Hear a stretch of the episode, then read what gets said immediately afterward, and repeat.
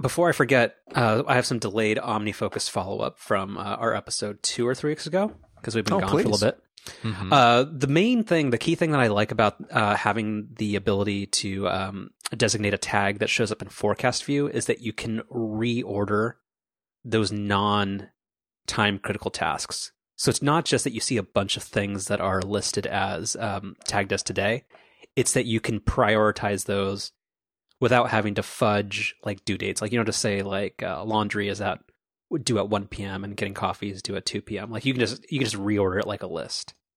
So I think that's the key utility of that, and that's why I love it so much. And I don't think I ended up properly uh, giving that credit when we talked about it.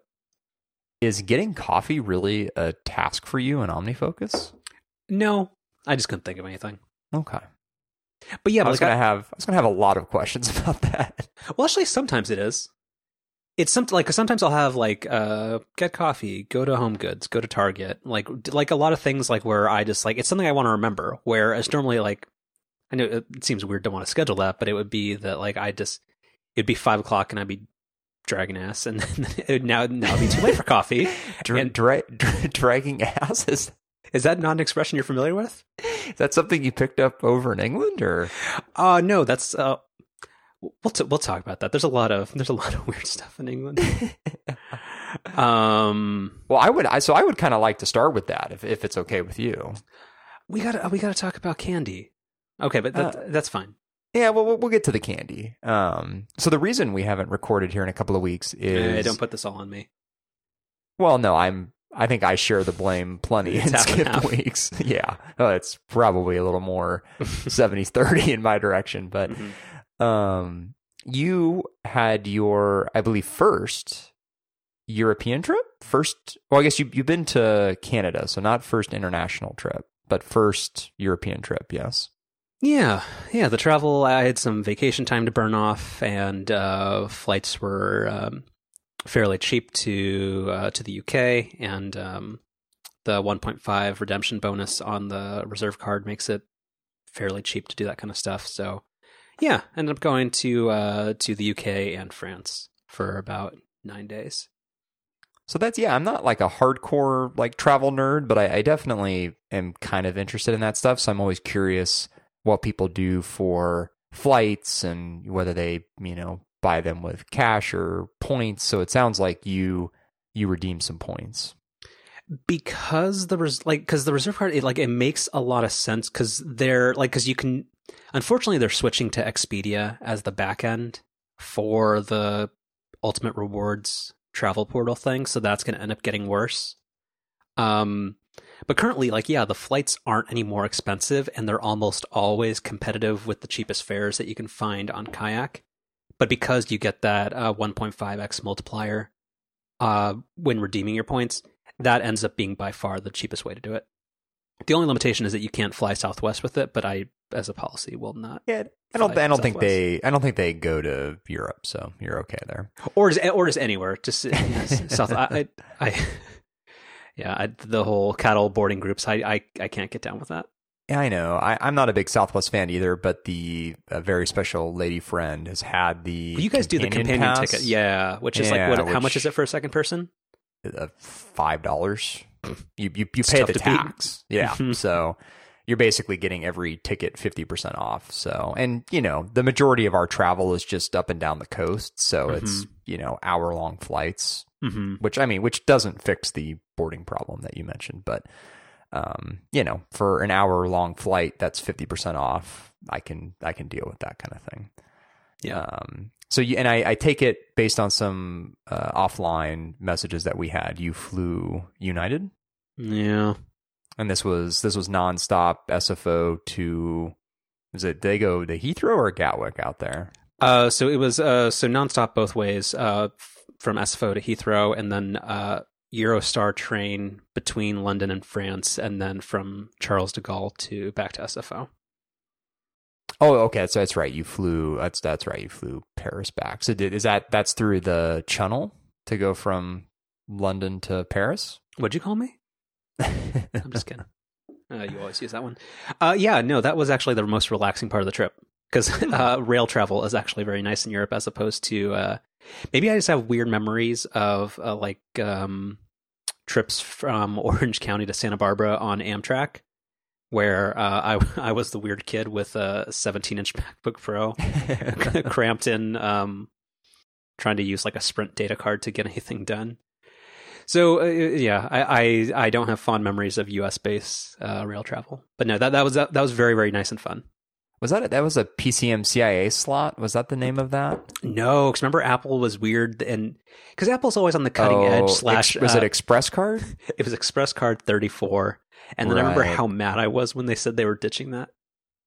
Isn't that weird to think that Apple laptops used to have big slots like that? okay.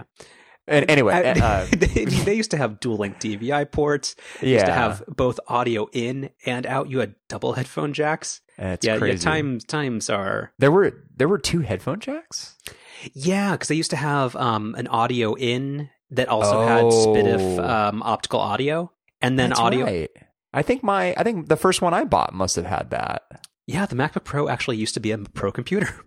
Hmm. What's well, computer? maybe yeah, maybe, yeah, maybe maybe we'll get to that. Mm-hmm. Um. So oh, okay, oh, so you yeah. So you so United with points, London and Paris, trained in between. So where did you stay? Was this an Airbnb kind of trip? So my policy is like I'm uh, whenever I'm doing solo travel, I will try to do it on the cheap. Um, so you want to stay in a like a centrally located Airbnb unless like a hotel is actually reasonably priced. Um, so which, I just did which that. they kind of which they kind of never are in Europe. So Airbnb's kind of the way you got to go. Yeah, because in Chicago, like it made sense. Like it, it was pricey ish, but I stayed in like a um like a downtown centrally located hotel, and it was it was it was fine. But yeah, in Europe, like every Airbnb was so cheap, um, and every hotel that was not like out in um uh the middle of nowhere, like in whatever the UK equivalent of Omaha, Nebraska is, like um yeah, those those were very very pricey. So overall, I think it was an average of like eighty bucks a night across the board. So I, th- I think I ended up doing the entire trip for under, if you exclude the points and airfare, probably thousand fifty. Yeah, it's not bad for eight days. Yeah, yeah, um, yeah. We've we've done it both ways, and um, yeah, I mean Airbnbs are quite a bit cheaper and can be really nice and, like you said, very very centrally located, which um, is key in those big cities. Yeah, both of them had extremely slow internet, but other than that, um, no, I totally lucked out. Yeah, especially the the France one. It was it was uh, like uh, 200 feet away from a rail station, so it was super easy to commute around there. So that's a good segue um, into your data slash smartphone setup when you were out there. So what did what did you end up doing? I just roamed with Verizon. Okay. Yeah, like it. it ended up costing like so. It's it's like ten dollars a day. So, right. but not having to worry about having three G only data or having another SIM card or being disconnected from uh, texting and iMessage and like having having to deal with a bunch of like weird work stuff and missing calls uh, would just not have been worth it. Right. Yeah. I I you know I still have that kind of dream, even though like it's not like I do a ton of international travel, but if the whole dual SIM, eSIM thing in these new iPhones works out the way that you'd want it to, where there's like apparently a setting where you can just have one SIM card do data and but still have the other uh, SIM card active for phones and, or phone calls rather and texts. That seems like that would be pretty sweet, but yeah, but the thing with AT both AT and T and Verizon's roaming plans is the the charge if you start getting any SMS or calls on your US number, like you might as well use the data because it's it's because hmm. either they they get you like a dollar seventy nine a minute or some crazy thing like that, or that triggers the I, I forget what AT and T's equivalent of Travel Pass is, but yeah, got it, got it. But no, so that was uh, good. Um, yeah, at, at, Heathrow, like the minute you step you step off the into the Queen's terminal, there's like eight thousand vending machines offering uh, oh, offering oh, yeah. SIM cards, which mm-hmm. which was mm-hmm. actually very um, reassuring. Um, oh actually, yeah, yeah. Because I actually haven't seen those in in SFO. There's that weird Uniqlo um, jacket vending machine, but I haven't seen any SIM card um, vending machines there. Yeah, even thinking through like coming through the international terminal there. Yeah, you're right. You don't really see that. But oh yeah, you, you're totally right in Europe. Like uh, Reykjavik, Rome, everywhere that I've come in to Europe, you're just like totally bombarded with those things, which is kind of nice. Like you said, I mean, it's it's a good fail safe in the event that roaming doesn't work for whatever reason. Yeah. Uh, speaking of airports, the one thing I did note is that there was a lady uh, in the um, in the pre-check line at SFO using a 12.9 inch iPad for her boarding pass, Oh boy. and it was very, very upsetting. Yeah. That's, hmm. Speaking of things, I would have lots of questions about. Huh. Yeah, it it was kind of a yeah, it was, it was a it was a bit of a thing. Yeah, I've never really worked up the uh, courage, as as like you and Phil Schiller would say. hmm You took you, you took the headphone jack out of your everything on your house. Yeah, I- I- mhm, that's right. You, you plugged Um, all your sprinklers. Uh, That's that's the homeowner equivalent, I think. exactly. Um, yeah, I've never worked up the courage to use my watch as my boarding pass. I've done it for movie tickets at AMC before, but I've and I but I've never done it for for boarding pass purposes. In the spring when I went to DC, I did try it, and um, on Virgin America, the uh, or Alaska Airlines, whatever the hell it is now, um, the little reader that they have, uh, like you just can't fit your watch underneath Well, it. that's yeah. That's, so unfortunately, I uh, I was that jackass. But luckily, I had my phone quickly at hand, so it was it was sure. a five second bit of of shame and embarrassment, right, and I will Uh, never try it again. Right, exactly. Um, but but even when your wrist does fit into the scanner, it's often where like you know you have to put your phone like face down. So then here you are like putting your wrist in and then like flipping it down. I mean it's it's yeah it's it's no good. Yeah. Um, So that's fine. Um, luckily, pre-check does work on international flights. I didn't. I wasn't sure that was going to be a thing. I know you like global entry will speed getting back into the country, but yeah, I didn't know that uh, pre-check was um, supported for almost all international carriers. So that, that's that's nice. Yeah, we didn't we didn't know that either. Um, but yeah, that that is a nice nice little perk. Uh, how so? How was your experience coming back? Uh, did you did you download the? Because you don't have global entry, right? I uh, signed up for it, to, or I applied for it two months before the trip, and I am still pending verification or whatever. So just yeah, whatever. Pe- pending verification or just pending your interview? no, pending verification. Oh boy! I think it has to do with the fact that like is it's this, just is, like it, is this is this the chase problem? It is because I don't have a middle name, so therefore that screws me on everything. oh, you don't? I have a very common name and I don't have a middle name. Please don't. Oh, I, did, please I don't mess with that. my OPSEC. Huh? I didn't know that. I didn't know you didn't have a middle name. Oh yeah, no. It's it's not that Oh. I'm secretive. Just like I don't have a birth date, I don't have a middle name. Got it. Okay. Yeah. Yeah, I, I could see the birthday thing ca- causing trouble when traveling. um, Yeah. huh. Okay. Luckily, I never aged. That's good. Right. Um, Um, but you but you at least downloaded the the like the passport app. I did not. Oh, Just because I was like, Oh. I'm not going to take any international trips at least in the next six months, and hopefully I get the global entry thing sorted out. So I'm like, no, I'm not. I don't. I I just got off an 11 hour flight, and I'm kind of not dealing with this. well, but you you do it all before you leave your anyway. uh, Whatever. So uh, how was your how was your experience coming back in? Yeah, it was fine. The, the flight arrived early, and it was um, like the passport control back in SFO was. It took like 15 minutes. It was it was fine. That's not bad. Um, yeah, we we had this thing where even though we have global entry, when we came back, we came back in through Oakland this last European trip, Mm-hmm. and there were just happened to be two international flights that landed at the same time, and Oh, like boy. Oakland Oakland just had absolutely no idea how to handle that. I think I think the other flight was late.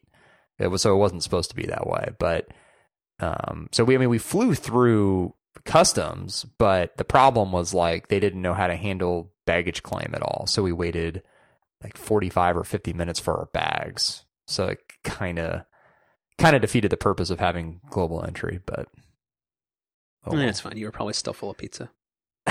that's right. Well, and you you had just spent 11 hours in swanky business class. Uh, not on the way back. We flew Norwegian, which doesn't have business class. It has kind of just like kind of an upgraded coach, which is pretty nice, but not not business class. Uh, economy plus. if- yeah, more similar to economy plus than than business class. Yeah, the, Nor- the Norwegians are thrifty.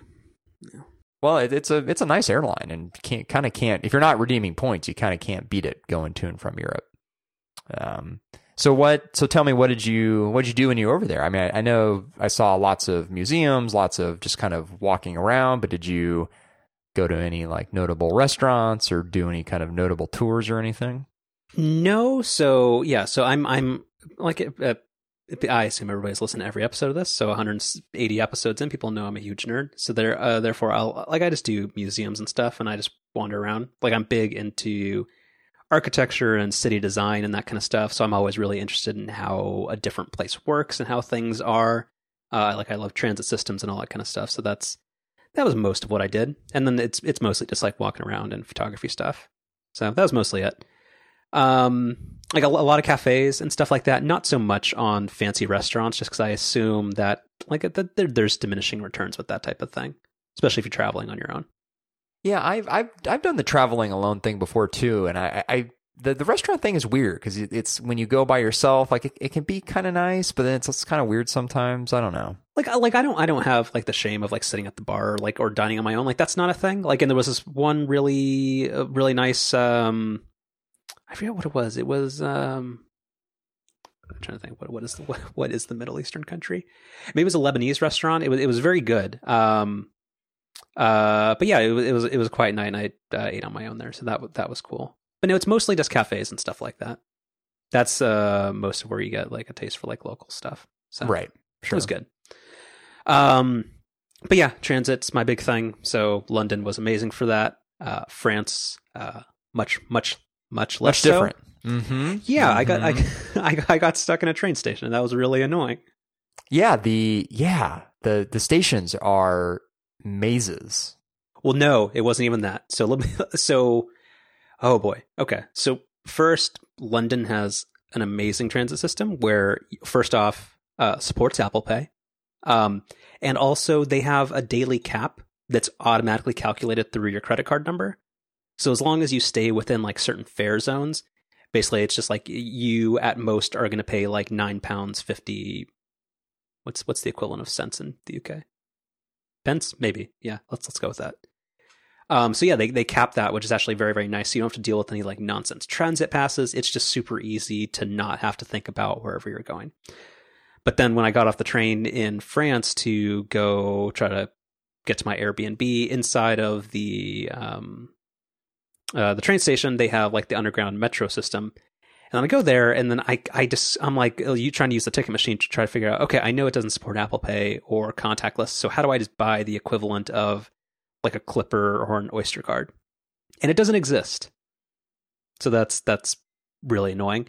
So then I buy a ticket, and then I go take the and I, I take you have to take one train, a one subway train, and then one light rail train to get to where my Airbnb was. And apparently, I didn't buy the right type of ticket to support that type of transfer or whatever. So when I tried to exit the station uh, where my Airbnb was, it would not let me out. Hmm. And the thing is, there inside that station, there were no uh, machines to purchase a ticket inside of the train station. So it's impossible to to get out. So how how did this resolve itself? So I had to be a shitty American and uh, just Hmm. ask a bunch of people, "Do you speak English?" Yeah. Which no, like I, I I wish I was wearing a like a Bernie Sanders t-shirt. So people don't think I'm like I have like a "Make America Great Again" hat in my suitcase. Uh huh. Um, but anyway, after uh, like, uh, so there was a super nice lady who let me borrow her transit pass to get out of the station, and then because the the ticket purchase machine was literally like ten feet outside on on the other, Hmm. so that was that was very very nice. Um, so yeah, so the French very very kind and accommodating of tourists, but that was uh, it was just like so frustrating. I'm like, th- this is this is n- like first the the subway car between the train station and that was just like it was like the dirtiest and dingiest train I've ever taken, and then not being able to get out after I'm already kind of stressed about that was kind of the icing on the cake. Isn't it kind of crazy with the subway system too? How the doors basically open even before the train comes to a complete stop, and then they're open for maybe twelve seconds, and then they just immediately slam shut. Well, no, it's it's it's the opposite. Is that I found that almost all the time, and I even googled this, and this was on a thing where uh, if you don't tell the door to open, it won't open. Oh yeah, that too, right? Whereas, like, man, the, the London Underground and and the the London BART was very like the DLR, the the overground thing. That that that was those were all they they spoil you. Yeah, yeah, I, yeah. I I found the yeah the the French system was pretty overwhelming. Yeah, the the French light rail thing was actually like it was they were fairly new trains and it was um like again it was super convenient just because it was just so close to the Airbnb location. But yeah, it was uh, eventually I like after like day two, I was kind of an expert on what to do with it, so it made sense. But it's impenetrable to, or sorry, inscrutable when you don't speak the language, and it's just the signage, the way the um, stations are designed, just all of it makes absolutely no sense. And you don't know if you're supposed to take uh, the J light rail with a square around it or the number nine with a circle around it Mm-hmm. because there's absolutely like there's just no like one pager that says like he, th- th- there are three systems here's what they do there's none of that anywhere Right. Yeah, and we I mean we found um even just when you were inside of a station it would be really difficult to know where to go because there would be 18 different platforms on six different levels Mhm. and like you mentioned the signage was very unclear. It yeah, it, it's hmm. there was uh, one um, train station that I ended up that ended up being like the transfer point for almost anything, which is Gare Saint Lazare or something. And that one, yeah, it's four stories, and it is uh, it's so not clear as to where anything is. Like in Google Maps, will tell you, oh yeah, you transfer here, and of course because the map is flat, it's just like, oh yeah, it's it's it's right there, but you Uh-huh. you have no idea where the fuck it is. So frustrating, but it's it, it's cool. So overall, yeah, super super fun trip. Um, only other minor notes I will have is that uh that I noticed uh Yum Brands is really weird in Europe. Hmm. Like Pizza Hut and KFC are like unironically valid things. Like there are sit down, eat in Pizza Huts in London in Oh, very nice much in so. nice districts. Right. Oh, yeah, well, and then they're like nice inside too. It's like a nice sit down place. Yeah. Yeah, it's like a Shakey's Pizza. Yeah. Mm-hmm. Um, so that was weird, and then also like KFC too, like just a lot of these, like where you're like most people think of that as like that's maybe third tier fast food in in the United States, where no, that that's um, yeah, it's like Pepsi in Finland. Yeah, well, there and there was like um, when I was in Stockholm, there was a TGI Fridays that was like right in the center of town, and, and Stockholm's like a, a pretty expensive, nicer city. Mm-hmm. And this TGI Fridays, which was right on, kind of like right on the edge of this like lagoon, was like one of like the nicest restaurants, like or like one of the most expensive restaurants. Like it was, cons- it was considered to be like a, a very, very like nice spot to go. a Michelin star TGI Fridays, Exactly. Yeah. uh, the Blooming Onion, or wait, is that them? I think that was that's No. out back. I think we went we went down this road before. Oh, they're the Awesome Blossom, maybe. That's Chili's. God, never mind. Okay, what else? Um, uh, in, in Europe, uh, if you, if you have an American credit card, uh, you are basically the person at a Safeway writing a check. Oh yeah, we have to sign every time. Yeah. Well, so the upside of the UK is that contactless is supported almost anywhere. So if you're pay, if it's under thirty pounds, you can pay with your Apple Watch, and that's that's super cool. But if you have to swipe or insert your card, uh, because Americans use the god awful chip and signature thing instead of chip and pin, uh, they have to go track down a pen because they're not used to it, and they will, uh, and then you have to sign for it, and then you, you're just yeah, you you might as well be trying to pay in two dollar bills. Right. Uh, and then yeah, in in France, everybody was carrying a baguette, like completely unironically, and I thought that was that was interesting. So you must you must have had some good food. Yeah, it was good. Yeah, yeah. Had an English breakfast. Uh, had a yeah, had a lot of pastries in France. It it, it was good. Mm-hmm. Good coffee. Uh, we're spoiled here. Like uh, we, we have a lot of really good coffee shops where I mean it, it it's fine, it's good. Like there are a lot of good cafes to take a minute and just kind of like empty empty your SD card. I guess maybe in the UK it's it's maybe a little more like in the US, but definitely in in France, like the the concept of just kind of like a black coffee is not so much a thing. More it's more more espresso based. Mm-hmm. You can get an americano, but it's the, the idea of just like a drip coffee is yeah, it's a little little harder to find. Yeah. But again, for me, like for me, I have to be in the mood for a black coffee, so that's that's not a that's luckily not much of a concern. Mm-hmm. Yeah. And last bit, um, the, the apparently you're supposed to arrive like three hours early for international flights flying out of France, and um, I was in and out of every checkpoint in like 12 minutes. So Oh, I yeah. just, I just sat on my butt for two and a half hours. Yeah, That was that was a bummer. I could have I could have slept in. I a mean, I lot. think I think the official um, TSA guidance here in the U.S. is three hours before an international departure. Well, yeah, but but that's the thing. Like, like at least for me, like with pre-check, like I've I've timed SFO to the point where I can. I know I'm going to regret this, but I can pretty solidly within 20 minutes time being ready for boarding and and security lines and that kind of stuff. Where I only have to arrive like an hour and 10 minutes before departure. Right. Yeah. Anyway, that was fun. Good. Well, I'm glad Yeah. you had a good trip. Yeah. Apple Watch is a is, is a champ. Mm-hmm. you do anything fun recently? Uh, well, certainly not not like you. No. Oh, I'm sure you Um, did. no, it's been kind of a lot of you know stuff around the house, little projects here and there. I assume we we- oh, wait. We talked about this offline. You you have a very exciting weekend ahead of you. Exciting is one word for it. Yeah, we'll see how it goes. You're, you're going to Um, get your Dynex crimping kit.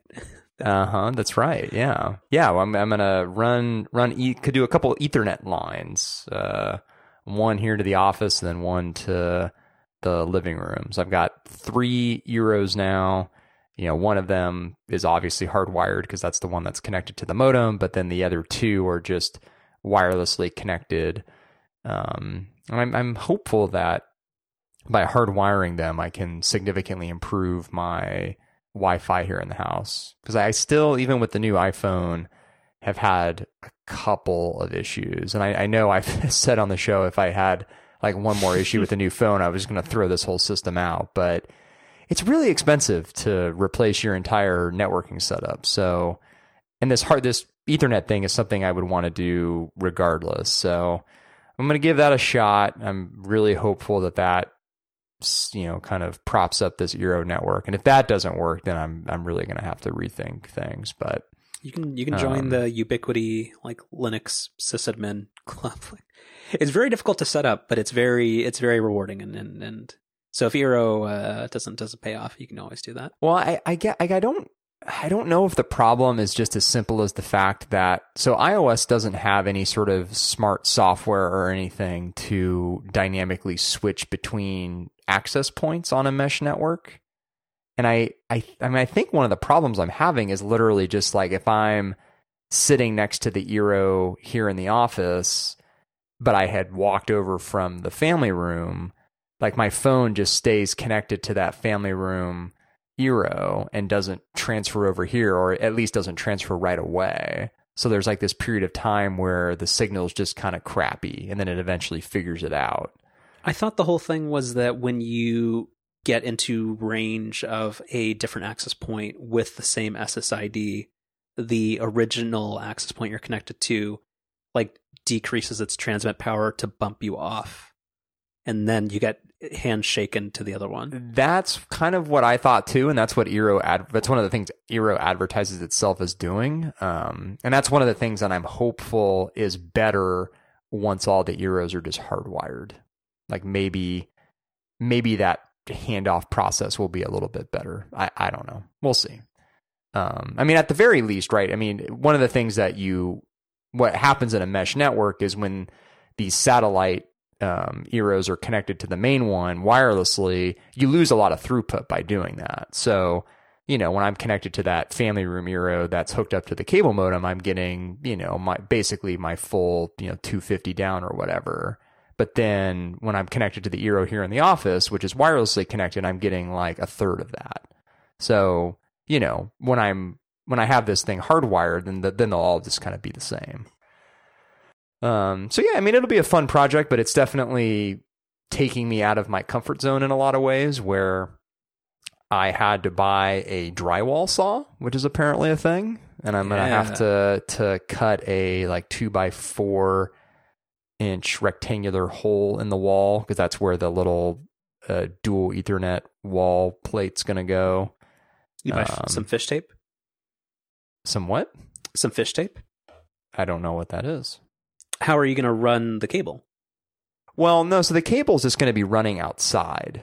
Huh? Um, well, okay. So it's it's so the the cable's going to go from the Eero that's in the family room, kind of along, just along the baseboard because it's not a very long run. Well, so then the why do you need to put it in the wall at all? Well, so because it, it's going to go outside. So the um so there's going to be a you know wall plate with two tube jacks. So then cables will plug into that, and then they're going to run through the wall, and then I'm going to have to drill two small holes on the outside of the house, and then the wires will go out there.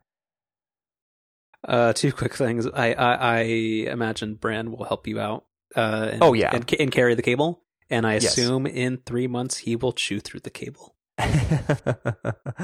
um, this the, the cables will be. I mean, because that's the other thing is that I'm gonna have to then kind of tidy up the cables, so they'll they'll be pretty out of the way, and in areas of the house where he's not really a lot. So I'm not I'm not concerned about that.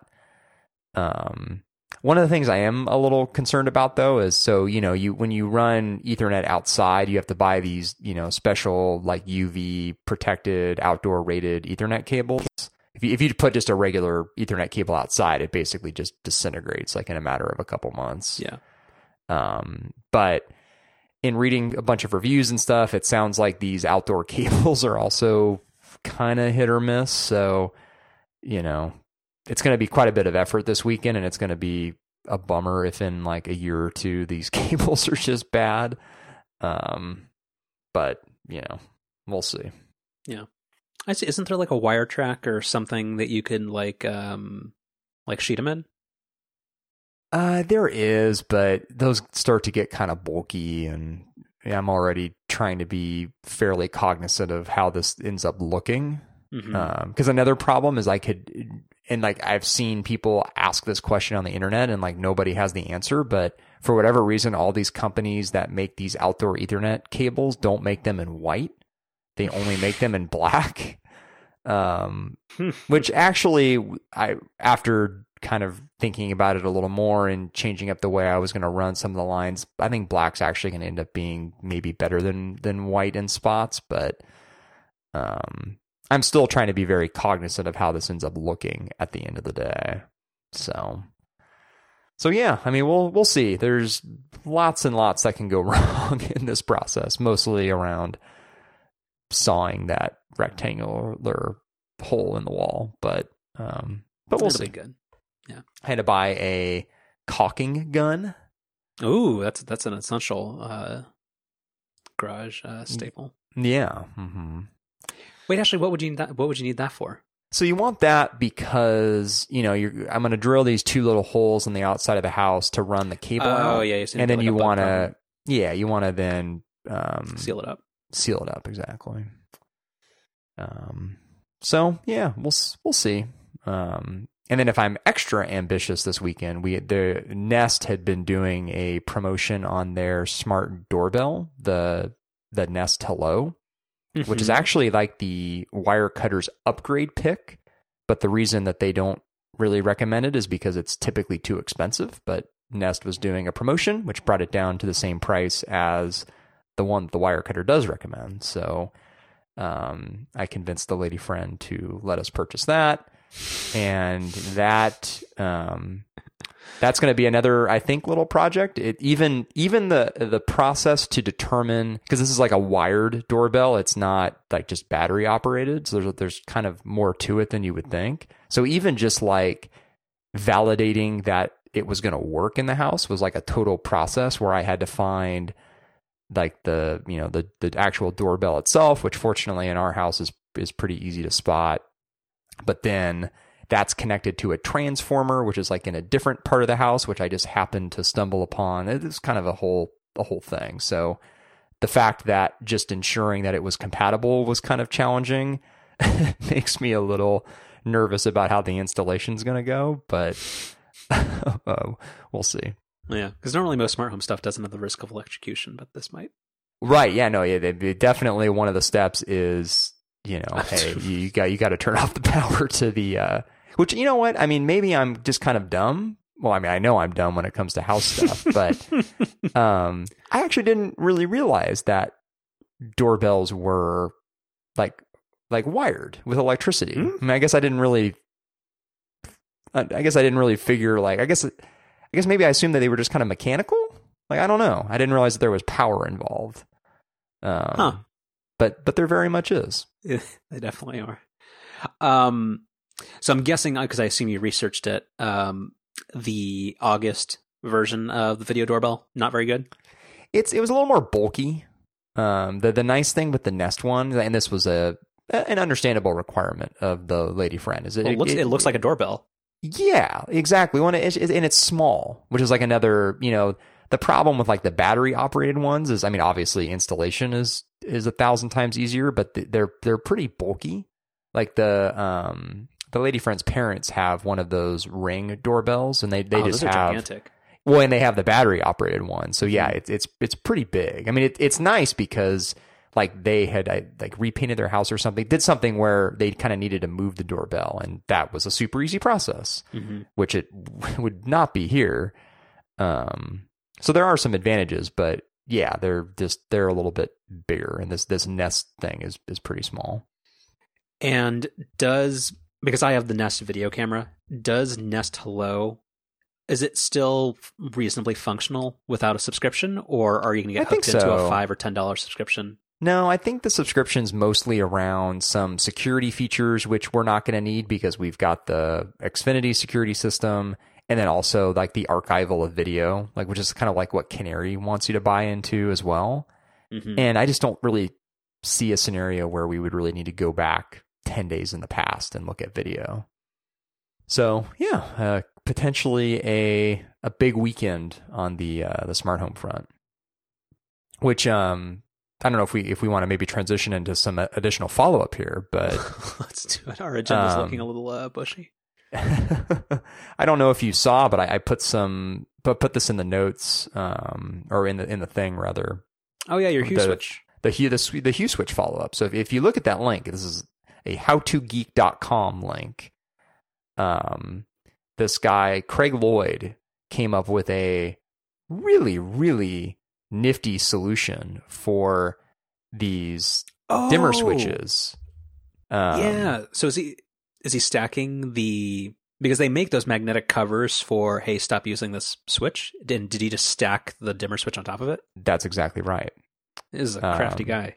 Yeah, and, and you know, actually, it's funny looking at this article again. This is actually just from like the end of August of this year. So this is like because one of the things that I had thought of was like, damn, I wish I would have like realized this like even in our last apartment.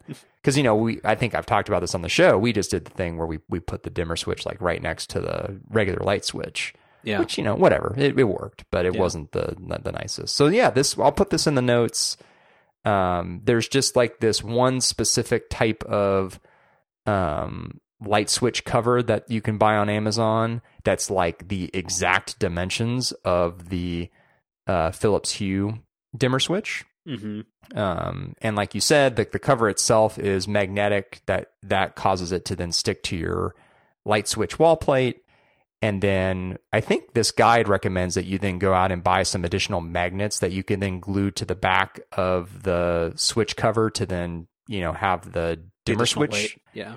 Um, but I actually just took the magnets off of the um, little kind of wall plate thing that the dimmer switches come with, and then I just glued those to the back of the um, light switch cover. So I didn't have to buy any additional magnets, and that that worked just fine. Um, the only thing, um, and I, I part of this I think is on me because the the wall plate covers that I had recently installed here are like the screwless type, where the screws are actually underneath the plastic, so you Mhm. don't you don't actually see them. So they look nicer, which now doesn't matter because they're covered up. Um, but that's besides the point. Um, so the the magnet wasn't super strong, so I actually ended up buying just a little bit of like double sided adhesive and kind of supplemented the magnet with that. Um, and I found that I actually needed to do that on the back of the uh, dimmer switches as well. The the magnet connection from the back of the switch cover to the dimmer switch like was fine, but it was a little loose and would kind of move around some when you would use it. So again, just putting a little bit of double sided adhesive totally solved that. Um, so I've actually gone and I've pretty much done this through the whole house now. Um, and it, Well- it, go ahead. So I, I don't think we've covered it. How because you like last month went pretty much all in on hue lights. So how's that working out? Uh, yeah, I mean, I'm full, full on in now. So it's, um, every room of the house with the exception of the guest room now is all, uh, Philips Hue. And it's, it's really, really nice. Um, I still, I still, you know, need to tweak things here and there, but, but it's, yeah, it's pretty great. The app is really slick. You can do some great things with lady in a can routines. Um, yeah, it's it's really really good stuff. And now with the the, the dimmer switch has always been kind of the weak part to the setup, and now that now that that's been you know mostly solved, I mean it's you know doesn't look spectacular, but it it definitely looks better than than it did before. Well, and functionally, it's amazing. Oh yeah, Especially It's- since a quick uh, callback to like a year and a half ago when you recommended it, uh, the iConnect Hue app allowing you to like uh, assign like double click options right and stuff like that. Where like if I hold down the off button on the dimmer switch by the front door, that'll turn off all the lights, not just the room that I'm in. exactly. So yeah, no, stuff like that's amazing. Yeah, that we did that at the apartment, and I haven't the the one I haven't set up yet is is by the entry, but I'm gonna do that also this weekend. busy busy weekend here. no, no Um, sleep. It's okay. Yeah. Um, so yeah, really, really happy with um with how these how these turned out. on this how to geek page, I appreciate that underneath the easiest method, there's a related article install light switch guards to keep people from turning off your smart bulbs. Because that is, yeah, it proves how fragile the system is. Yeah, yeah, yeah. Um, yeah, the um, the actual the, the thing I appreciate about this setup too is that in the event you do need to access the light switch underneath, it's it's really easy to do so. Yeah. I can't can't really think of a, a reason why you'd need to, but you're it's not like I guess I'd be a little more nervous if this was like some permanent thing where like it would be a huge project to actually get to the light switch underneath. All right, let's let's let's blow through some follow up. So we talked about this before. Um, the Crate and Barrel outlet in Berkeley on Fourth Street closed down in March ish, um, and is being replaced by some type of Amazon uh, retail concept. And we now know, due to signage that was, that was just put outside of it, uh, it is going to be the uh, four star retail concept that uh, we talked about a couple of weeks ago, where it's kind of like an Amazon uh, bookstore, like the one that we visited in San Jose. Uh, but everything in the store will be rated four or more stars on Amazon, and the prices will fluctuate um, as they do uh, hourly on Amazon.com. So that's uh, that's kind of cool. Yeah, I'm very interested to see what that store is like. And I assume we'll talk about this next week or soon when we've had a chance to visit. But uh, also, uh, there is now an Amazon Go store that's open in the financial district. I know. Shame shame on me for not being there today. But it Well, yeah, but it probably or would've I been guess ye- yesterday the- or whatever it was. Yeah, probably. That's true. You gotta wait two weeks. It's like, well, it's like uh, you'd wait two weeks to go see the Salesforce Transit Center, but except you can't now. Which I did, and then I'm glad I went because it's now closed again. Oh boy. All right. So yeah, so that's cool. Um, don't know when it's going to open. Um, but going to be fairly interesting. Um, yeah, apparently every, uh, according to this berkeleyside.com article, uh, apparently everybody, every small independent retailer on, uh, 4th Street hates it and as they probably should. Yeah. Amazon kind of doesn't care.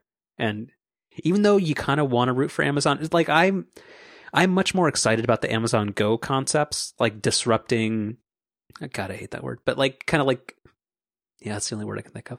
Disrupting like 7-Elevens and like Walgreens because those things are worthy of disruption. Uh, the Amazon four star and the Amazon bookstore concepts less enthused about those, but I mean it's it's whatever. I'm not really sure it's worse than um, a uh, a Barnes and Noble or something like that, but Mm-hmm. yeah, but Amazon's a little, they're they're they're a little Amazon-y. Uh, something that you threw in here, uh, TiVo uh has a new version of their iOS app. Finally, this is this is like a true good use of finally. The TiVo iOS app has been just completely abandoned for years. I mean, it would get occasional bug fixes, but had never even been made compatible for any screen. I think like larger than like a 4S. Like I don't even think it got upgraded to the iPhone 5 screen size. Um, so you just have these black bars on the, the top and bottom of the app. And so they it came out with a completely redesigned user interface, which brings the app more in line with the what's what's that new TiVo interface called? Hydra. Like Hydra, yeah, brings it more in line with that, but then also adapts the. I also always forget the name of this, the with the dynamic scaling or something in iOS, or the Mhm. whatever it's called. Um, where now it, it works basically on every iPhone screen resolution. And yeah, it's it's pretty pretty slick. I mean, I I know you don't particularly care for the the Hydra interface, but um, I actually think it looks real nice on the phone. Um, and it's you know it's it's an app that I use a fair bit to um, you know manage recordings and stuff. So super happy that it, it finally got an update. Good. Yeah. Um yeah, in a pinch, um yeah, the TiVo app is pretty great. Uh this is I think this is also you. Uh OmniFocus now supports um the new version of uh, the complications on the the module what's what's it called modular infograph The, the infograph, yeah. So it was the you know Jason Snell I think's been really good about hammering this point home, which is just the the whole Apple Watch watch face situation, especially with Series Four, is a is a total mess. Um, and Apple made the, had made the decision as part of these new infograph faces that the little small circular complications were actually going to be a different spec, and that third party developers would have to update their Apple Watch apps to make their existing complications compatible with these new watch faces. And so OmniFocus, you know, especially given that they just came out with a completely new version for the Mac, you you know, kind of had a lot going on, so took them a couple of weeks to update their Apple Watch complications to the new infograph standard, but they've done so and I think have done so in a really really nice way. I've I've always been a fan of having the OmniFocus complication on my watch, and it it looks really nice now. Where you know it used to just be this purple um, number, and now um, it actually dynamically changes color based on whether um, due items are coming up, so they're in yellow, or whether they're now past due, so that they're now in red. Um, it looks looks really nice, and I'm super happy to have it back. we might have already talked about this apple pay now accepted at cvs well apple uh, cvs was never part of that CurrentC thing right that was Rite Aid they, and a bunch I thought of they other- were. No, I thought they were. Oh yeah, well, or they or like they were going to be or whatever. so they support Apple Pay now. That's cool. Uh, something about Discover Card. Yeah, the more Apple Pay, the better. That's Mm-hmm. something we can learn from the Europeans. Uh, let's uh, uh, scooters. Have you have you had a chance to uh, ride a, a skip scooter in the East Cut? I have not ridden one, but I've seen them just th- tossed aside on the sidewalk in the East Cut. Yes. See, here here's the thing. I'm I'm actually against that now. Like now that like I I don't like the scooters, but now that it is sanctioned and especially since the city told the um the rule violators to go fuck off, like I, I'm I'm okay with the scooters. I still think they're terrible, but in terms of like the vandalism and the haphazardness, the way that or the way that people treat them, not not so much down with that anymore. Well, yeah, I, I, I was never really a fan, fan of people like throwing this, these things in the bay and stuff. I see, see, whenever you saw a bird scooter being excavated from on the Embarcadero, kind of a little part of me. Uh, also, uh, literally stepping out of the train station in France, fucking bird scooters everywhere. oh yeah, oh yeah. It was very upsetting. Anyway. Mhm. But yeah, so the scooters, yeah. So um, as of October fifteenth, um, Skip and I forget who the I don't know if there's one or two other providers. Um, they are now allowed to put out like I think like a thousand scooters across the city. So I, I my I hope they have a productive um like trial year because I like I I new transit options are always good. I still think the these are the province of a lot of jackassery, but um yeah. But apparently Lime is uh uh they sued uh, for an injunction uh, because of uh, scooter discrimination. Mhm. So- Yeah. Branson sounds pissed too. yeah. Brance is very upset. He's he's a big big lime fan. um so yeah, so Oh man, I forgot that Lime is backed by Uber.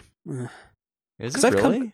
Because I've uh, that's that's the lead of this Bloomberg article. You know, you you can trust every Bloomberg story. Uh huh. hmm There's just like I I I understand so little of the whole like uh Apple Amazon Supermicro like hacked chips thing where I can't really speak confidently about it but it, I'm so shocked that it's been 3 weeks and they're just not even saying a word even though every everybody has basically just said that that, that the whole thing's ridiculous. Yeah, like I don't I don't understand the the technical side of it at all. Well, apparently because it's made up, right. or like it doesn't, do- it doesn't check out. But I certainly do understand the implications of a CEO of a major public company like Tim Cook coming out and flat out denying something like that happened to then have it actually have happened. Like he's not going to needlessly expose himself to that kind of risk unless he is 1000% confident that Yeah, it's, it's like. Tim Cook saying he's going to take his uh, company private for four hundred twenty dollars a share. Mhm, You just, you just, right. you just don't do that. Fun- funding secured. um. So yeah. So the the yeah. Uh, the Lime's pissed at the SFMTA. And then lastly, before we get into other stuff, uh, Allbirds has uh, $50 million in new funding. Um, sounds like uh, a very expensive pair of shoes. Uh, well, eh, but more importantly, based on some Instagram story, uh, It's a busy week, so what- we're not what, gonna- What do, you, what do you call those Uh, posts? I don't, I don't know what those are called. Uh, the 24 hour ones? Yeah. Stories. Oh, so each individual thing is just a story. Yeah. I see. Uh, Um, we, we, it's a busy week, so we're going to hold off on that till next Okay. week. We will we will leave Did you- people in suspense. Did you? we are did going to keep you, moving. Did you? We're pur- going to keep did, moving. Did you? Did you purchase a pair? You So, did, didn't you? They're- millennials they're, really are- millennials are um so moving on to main topics uh also from bloomberg uh millennials kill again latest victim american cheese i only put this in here because of you um because as Because of me. remember yeah people can go back to i think it's episode 160 or so uh hors d'oeuvre singles when you used to talk about uh just eating a uh cellophane wrapped single piece of american cheese I would usually eat more than one, but okay. Did you? Yeah. Um. So, uh, apparently, uh, young people are not down with American cheese. Um, and uh, they are moving on to uh, fancier things, uh, fancier specialty cheeses like Asiago and that kind of stuff. Uh, where, uh, yeah, uh, nobody wants American cheese anymore. I mean, yeah, I I don't really think I'd ever find myself eating American cheese, but it was a staple of my childhood. So it, it saddens me a little bit to to see it go away. Yeah. It's yeah. I I I I mostly most of my animus for um ah, damn autoplay video on Bloomberg. Uh we'll talk about this next week, but uh Tim Cook's speech about privacy is very problematic. Yeah, I haven't had a chance to listen to that. I saw Yeah. some headlines, but So we'll we'll table it, but um, yeah, it's it's it's pretty problematic. Uh, my issue with American cheese is that um, there are a lot of people who have the uh, really unfortunate reality of thinking that tr- a grilled cheese is just two slices of like white bread and American cheese, and I just think that's a travesty. uh, I mean that's that's what I had growing up. Come I know to you had. I know you had your you had your fancy Asiago avocado with bacon. with thing, bacon. but- No, that's not a, that's not a grilled cheese. That's a sandwich.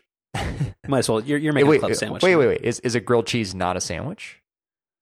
That's actually a really interesting question, and I would say no, it's not. Well, so what is it? It it's it's delightful.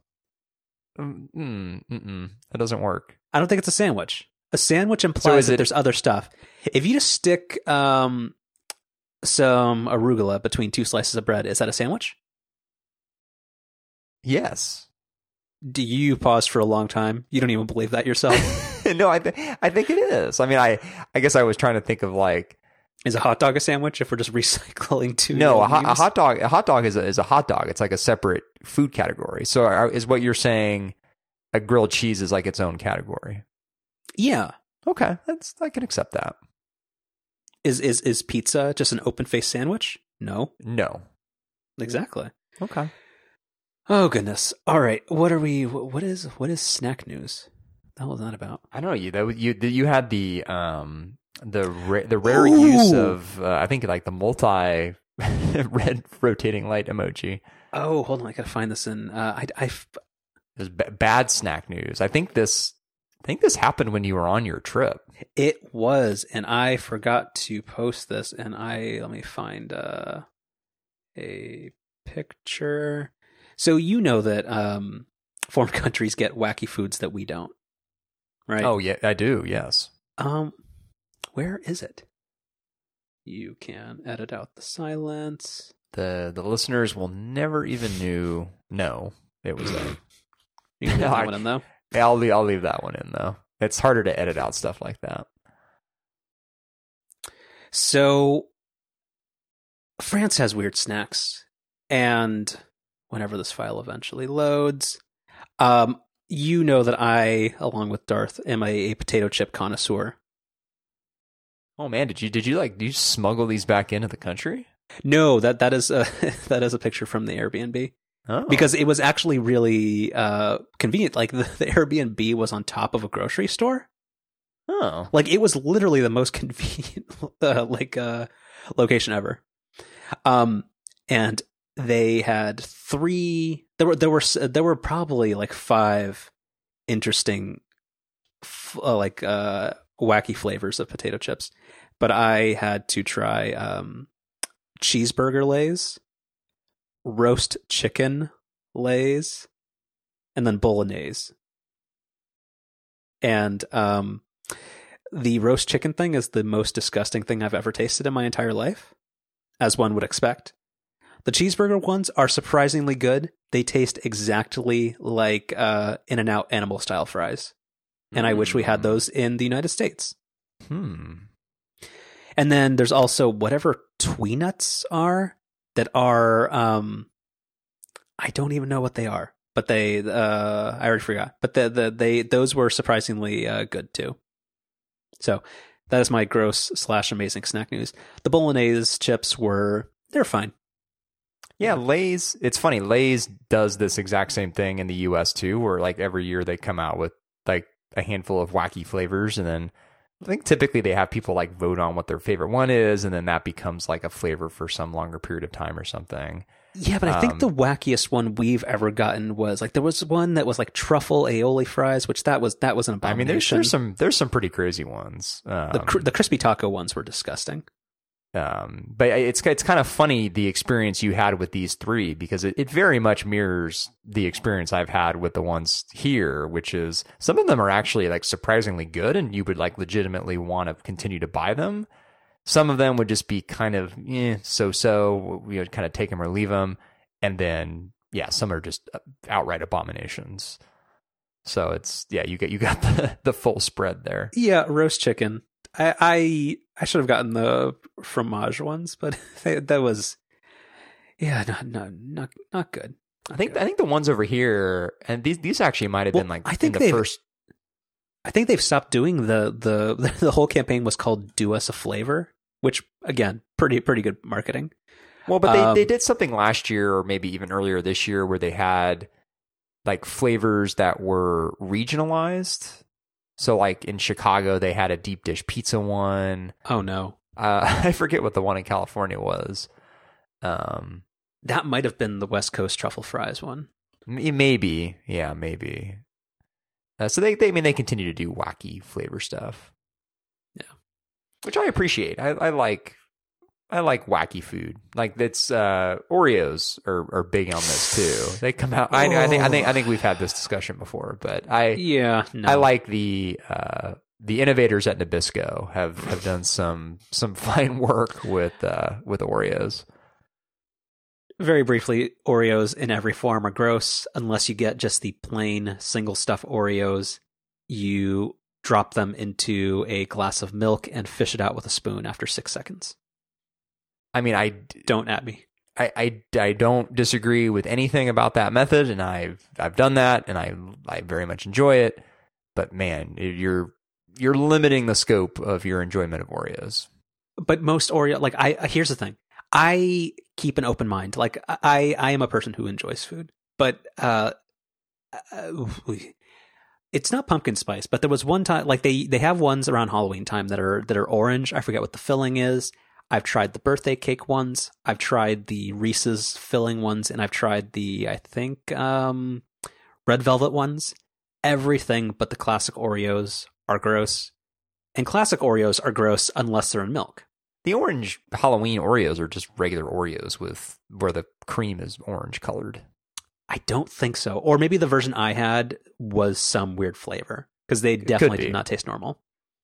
Yeah, but also going back to to my the canonical method of how to eat Oreos, it's not just dunking um, Oreos in milk. It is that you have to completely submerge it and fish it out with a spoon. No, I, I I get it. I've I've definitely done that, and then the drinking the milk at the end is an is an absolute joy. Like I I get everything about that, but um, oh man, there's there's a lot of good Oreo flavors out there. Hmm.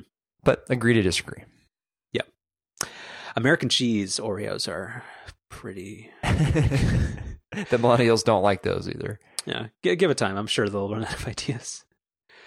Uh, all right, let's. Uh, we have probably like 20 minutes to talk about uh, T word stuff, so I will let you drive.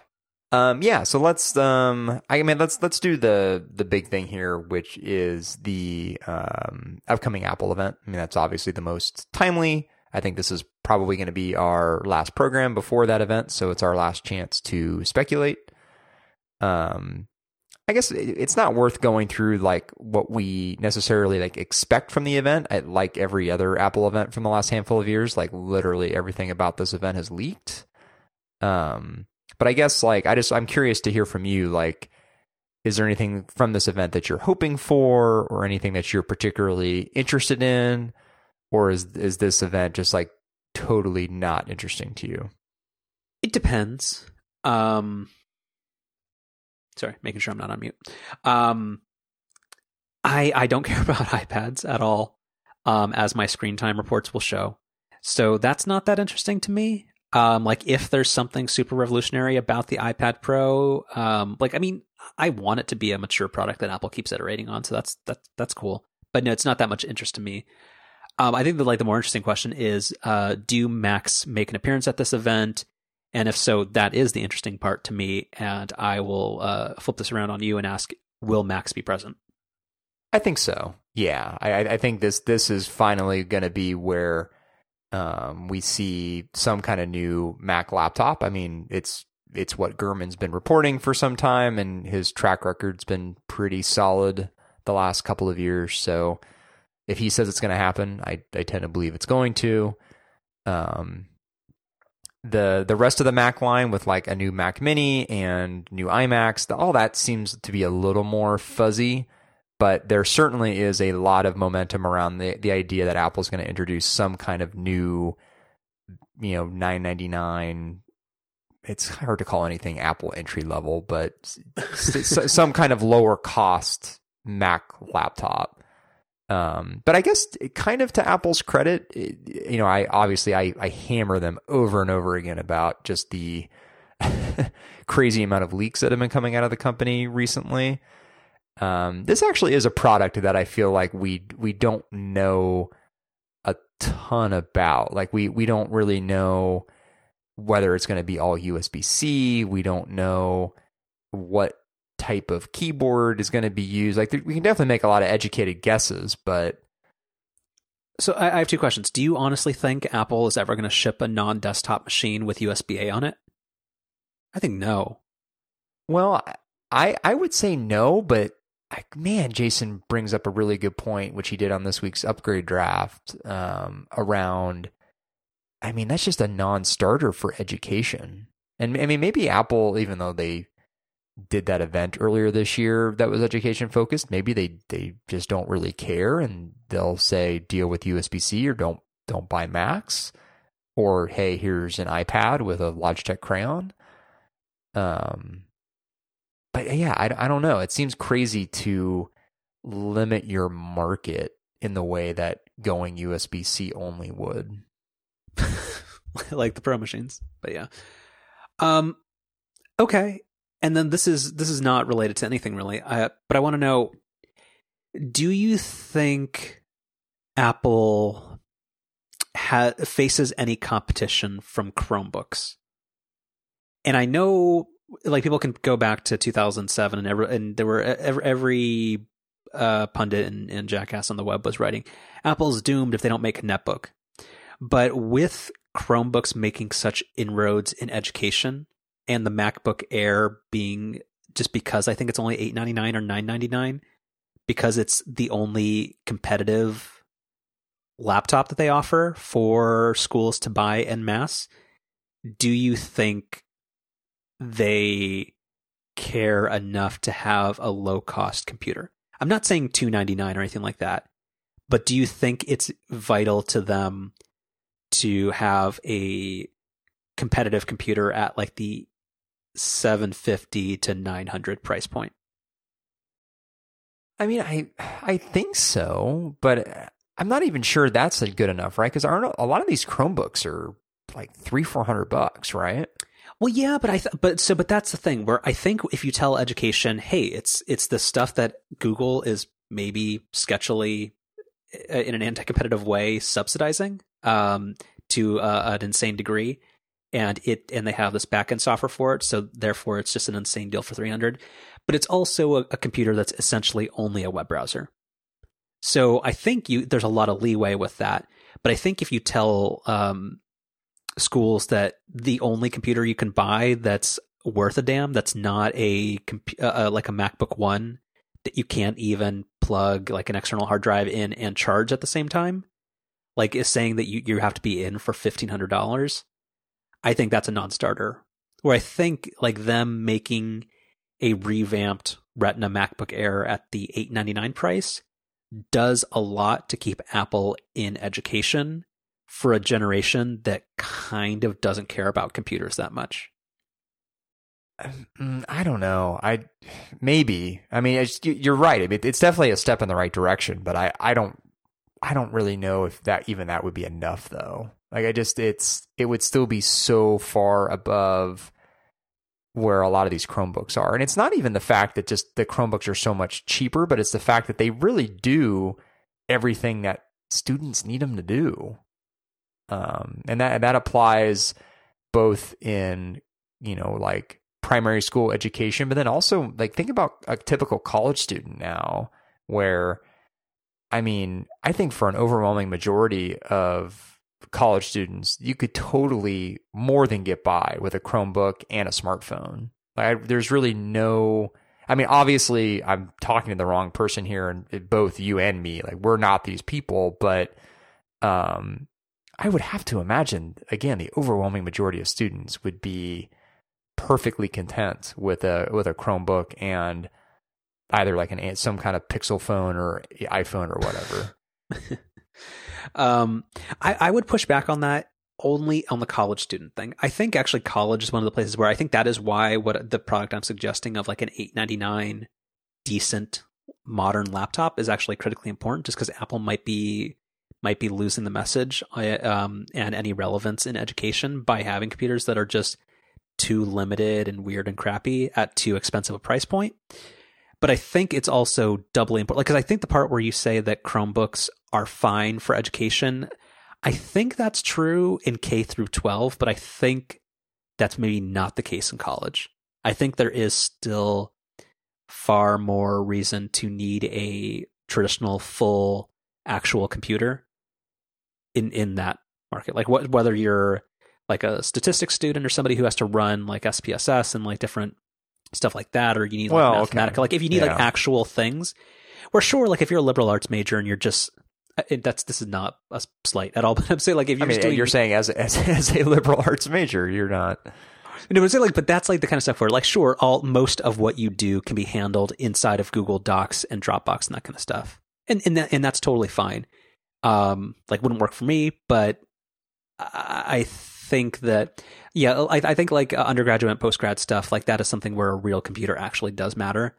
Um, and Chromebooks you can get by in in uh, K through twelve, but I think in private schools and other places where maybe money is more plentiful, um, having a compelling actual computer is still a good option before defaulting just to these um like shitbox HP and, and Dell Chromebooks that they're just sla- slapping together.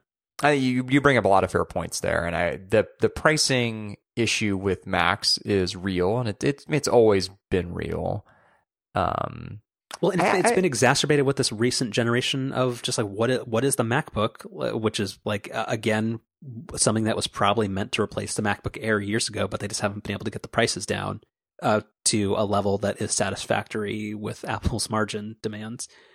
Well, but I, Um, but I would I guess what I would say though is I think the pricing issues are kind of secondary with this latest generation of Macs. With the the first being that they're just not very good. I mean, the, the Well, the- sure, like the, don- dongle town and Yeah, the, the- reliability. Like Yeah, the- having a, a computer you can't eat over, not to make it weird, but yeah, having having that in schools is probably like the the keyboard's going to die within a week. Well, but I mean, even but even broadening this outside of schools, I just just for anybody looking to buy a Mac, the keyboards have been universally panned, both just for use and reliability. Apple has rallied around USB C, even though most peripheral uh, makers haven't. It's the, the modern Macs are just kind of a mess. Um, and Apple's emphasizing thinness to a degree that just doesn't make sense anymore. Mm-hmm. Um, so uh, price is something that they need to address, but there's there's a lot that Apple needs to address in the Mac, and next week's event's not going to be it because we're not going to see some entry level Mac come out with some brand new keyboard that's better than what their two thousand dollar Pro laptops have. Like, I mean, that would be crazy.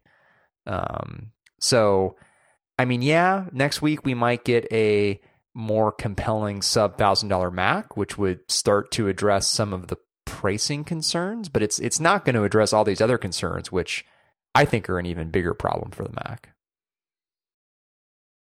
I appreciate that there is one totally non-problematic Mac, which is the 27-inch 5K iMac. Such a champ.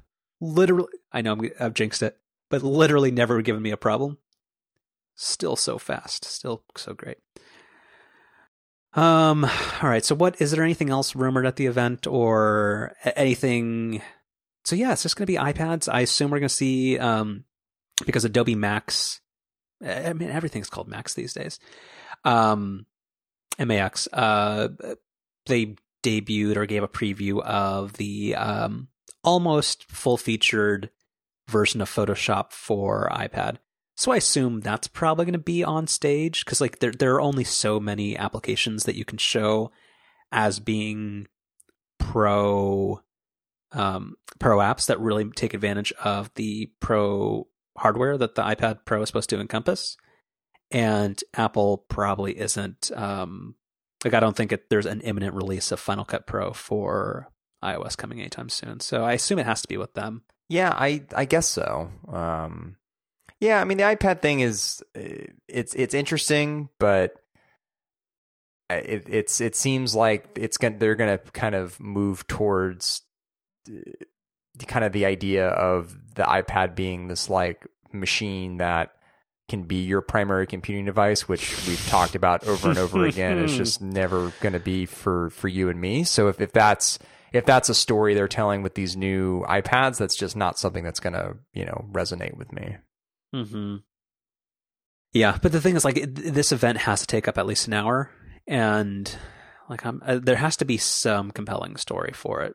So we'll we'll see what it is. I, I don't I don't think we're gonna get Jason Snell's um, uh, iOS laptop, unfortunately. No, I mean I think something like that certainly would have leaked out ahead of time. Um, Yeah. And then with the, with the iPad Pros, uh, allegedly uh, Face ID that'll work in multiple orientations, no home button, um, that kind of stuff was already kind of telegraphed in iOS 12, where the the clock and date are now in this weird uh, position on the top left. Um, you have a link in here from Darth. What is that about? Oh, that's that's pretty good. Um, yeah, I think that's it. Oh, and then there was uh, the last thing we should talk about with, related to this is that Ming Chi Kuo had a thing um, that got uh, cited on nine, uh, on Mac Rumors, where probably not for this event, but there is likely to be an update for the iPad Mini, which was not uh, has not been touched in a very very long time, except that they have kind of streamlined it down to only allow, only offering a 128 gig model, kind of showing that it's a product that's on life support. Um, also, that AirPower is not dead. So I, I, I would probably hedge and say no to any new AirPods or AirPower coming out at this event. But um, yeah, interesting that that stuff is still like, still on the timeline. Hey, Can I ask kind of just maybe a dumb question? Sure. But why are people so interested in AirPower? It just doesn't. It doesn't. I don't I don't think they are. I think it's mainly that people are just so um one I think people actually do like the idea like when it would had the product shipped on time do I think like you probably would have bought it where you would have no, a thing I, where I most certainly would not have bought it. you don't see any compelling benefit to having a thing that you can put on your nightstand where you just drop your phone, your watch, and your AirPods and not think about it at all. Like I think So that's kind of cool. Having a better solution for charging my AirPods is something that I'd be potentially interested in, but I already have a really nice that Elevation Lab uh, little dock next to my Yeah, bed that does but both not the phone and has that. watch. Most people don't have that. Well, no, but I, I'm I'm saying specifically for me, I uh, zero interest in AirPower. Okay. Like I mean, I wouldn't have bought it, but that's because like I've got my little like uh, vintage 1984 Mac uh, Apple Watch charger. I've got my Mophie uh, Charge Stream Plus pad next to my uh, my bedside, and my AirPods I charge once a week by, next to my computer. But I think like there there is like the, the AirPower the way it was described is like a, an interesting way for Apple to have made a wireless charger like because it actually does solve a problem or has like extra value on top of just being an overpriced wireless charger which is what apple would have released because that's they, they need their 40% margins on everything so but i think uh, like uh, so that's the idea from day one. But i think now it's mostly just like this weird um like morbid curiosity of just kind of like why how apple like pre-announced something that was just maybe so not even close to shipping or something where a project that seemed really on track like just fell apart so spectacularly where you don't hear about it for an entire year and then apple goes and scrubs every like they they pull a trump administration they delete climate change from every website. Like it's uh, like trying to erase AirPower from all memory like that's just kind of that's kind of weird and very un-apple like so i think that's most of the fascination at this point. Yeah, I guess. Because it's Well, and also in the fact that like it's it's allegedly rumored to be like hundred and eighty dollars.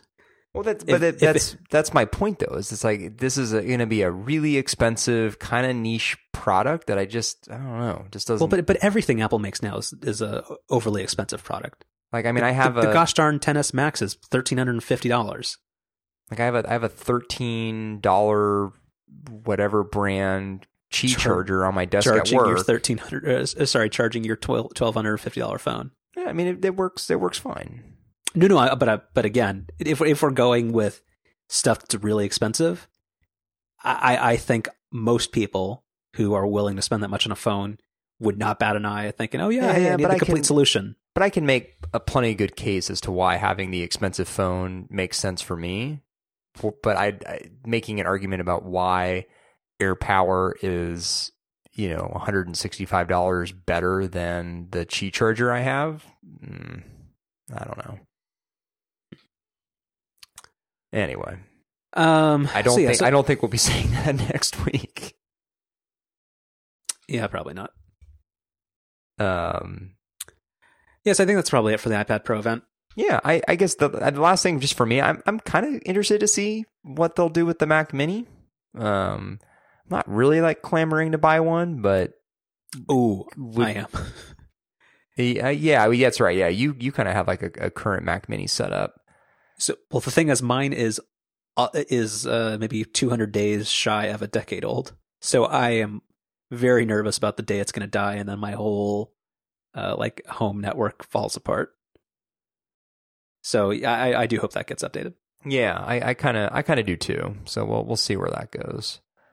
because like ever since the Apple TV came out and is and is a competent media streaming device, like a lot of people used to have Mac Minis as kind of like their uh, connected to TV home theater type thing. So I know that's probably still not a thing, but that that that was kind of an interesting uh, use case for it. Mm-hmm.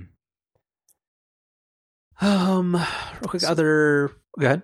To say, I, I would propose a kind of dealer's choice on maybe one other topic that you want to get into, um, and then we've still got our Oh yeah, better Saul. BCS finale recap and Chef's Corner. Um, let's talk about some Tesla stuff. Okay. Um, yeah, Tesla's doing some. oh, So, well, actually, in in light of today's news, this is actually a little bit uh, more interesting. But looking at the old news, um, about a week ago, Tesla revamped their pricing structure, where they um, did they make the did they make the cheap one less powerful? Like, wh- wh- what did they do to the cheap one? Well, I mean, there was there was no cheap one. So they the Model well, wasn't 3, there always like a, a three hundred uh, a three hundred fifty thousand? Geez, there wasn't there always like the idea was that you're you're putting down this thousand dollar reservation because you want a thirty five thousand dollar. Oh, yeah, I mean, very much so. The the, the first thing Tesla ever said about the Model Three was it was going to be a thirty five thousand dollar car, and there there's no sign of them making that model yet. Um, because that's going to be for the you know, um, entry level standard battery, you know, no frills kind of model, and they have, they don't have any release date on it as to when that's going to happen. Some sometime next year, I guess. Um, so up to this point, though, all they've sold is the long range battery with the premium um, interior upgrade. And so now they, as of last week, started selling this kind of mid range battery, which I think is like 260 miles of range instead of 310, which is what the longer range one is. And that, that's compared to, I think they've said the standard battery is going to be like 210. Um, but this was it's interesting because this was an option that's never been talked about before kind of just came up out of nowhere um but it's, is kind of interesting especially especially in the context of this federal tax credit being phased out starting if you receive your car after December 31st um so if you're somehow able to order one of these cars and get it before the end of the year which when you order doesn't sound like is guaranteed then I think it it is kind of interesting. Um, if you're not able to get the full credit and you are kind of waiting for the more entry level price, then I'm not really sure this would be a good good choice.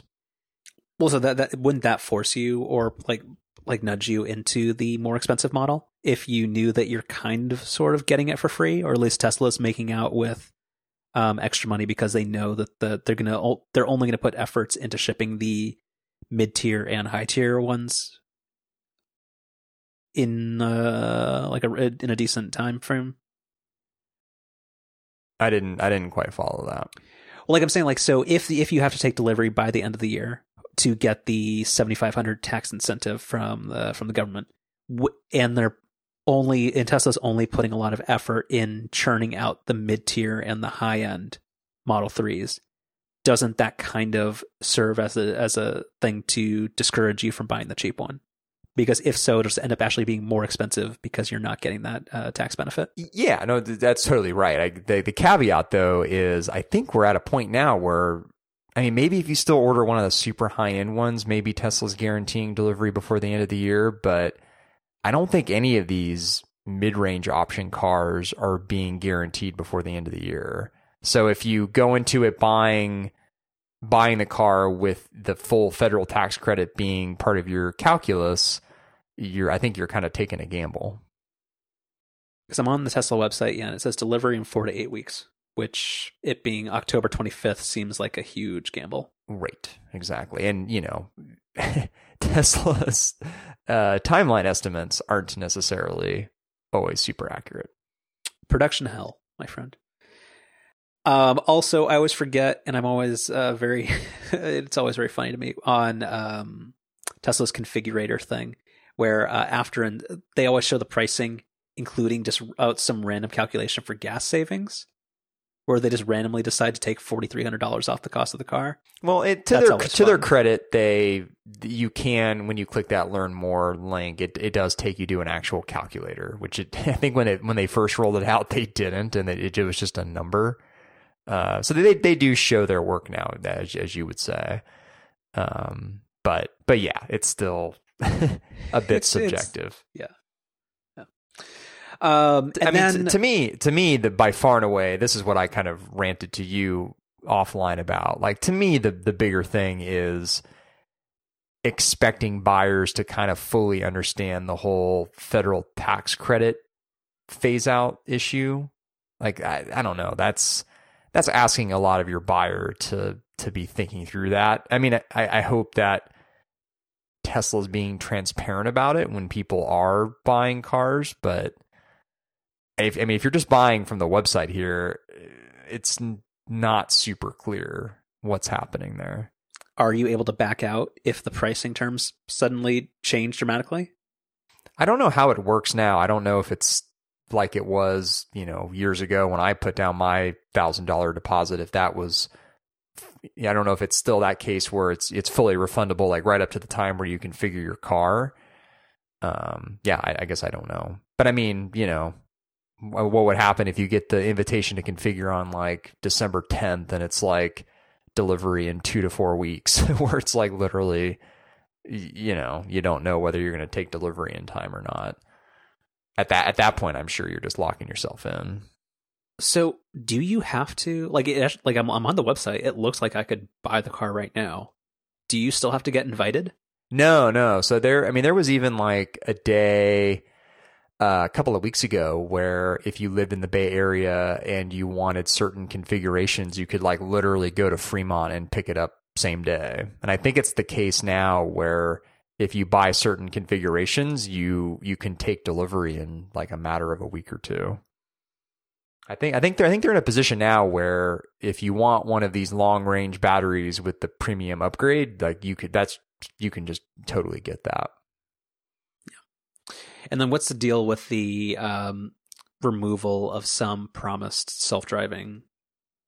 Yeah, this is the other crazy part. So they, they made a bunch of different updates when they rolled out this mid range battery. And, and one of the things that they did was they took away this, what's always been kind of a dubious option where you could buy, you could give Tesla, I think it was like another $4,000. You had to buy the enhanced autopilot package.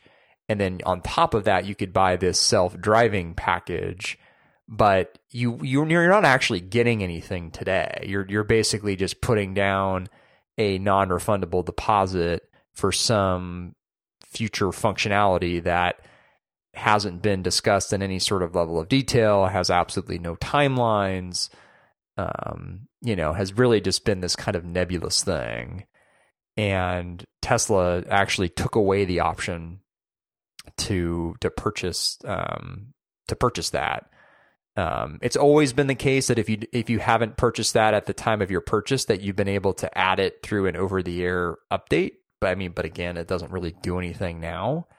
Um, and Tesla is saying that they're obviously still working towards this, but it was creating what they call confusion with customers, which I, I would imagine so. If you spend four thousand dollars and don't actually get anything out of it, I could see how that would, would cause confusion. uh, um, so I'm I'm I'm kind of glad that they've they've taken this step, but um, it's it's kind of late. They, it's something that they should have never really offered in the first place. Electrek's take. It's weird that it took them two years to realize they shouldn't sell a feature that they are nowhere near to release. Yeah, fair. And I think part part of the problem too with all of this is so they they kind of announced because this this was going back kind of in the days of when they were first starting to talk about the Model 3. They they made this big announcement. It was like October of I don't know, 2014, 2015 where they said, "Okay, you know, every Tesla made after today is going to be keep, capable of self-driving." And they also outlined, you know, the what what enhanced autopilot was going to be and what the you know, the full self-driving was going to be. And the problem is, like, since that time, they haven't delivered anything. Like, autopilot hasn't really changed at all. Even like the enhanced autopilot functionality they've promised, they haven't shipped any of that. They've made absolutely zero progress towards the self driving part, at least in any sort of public way.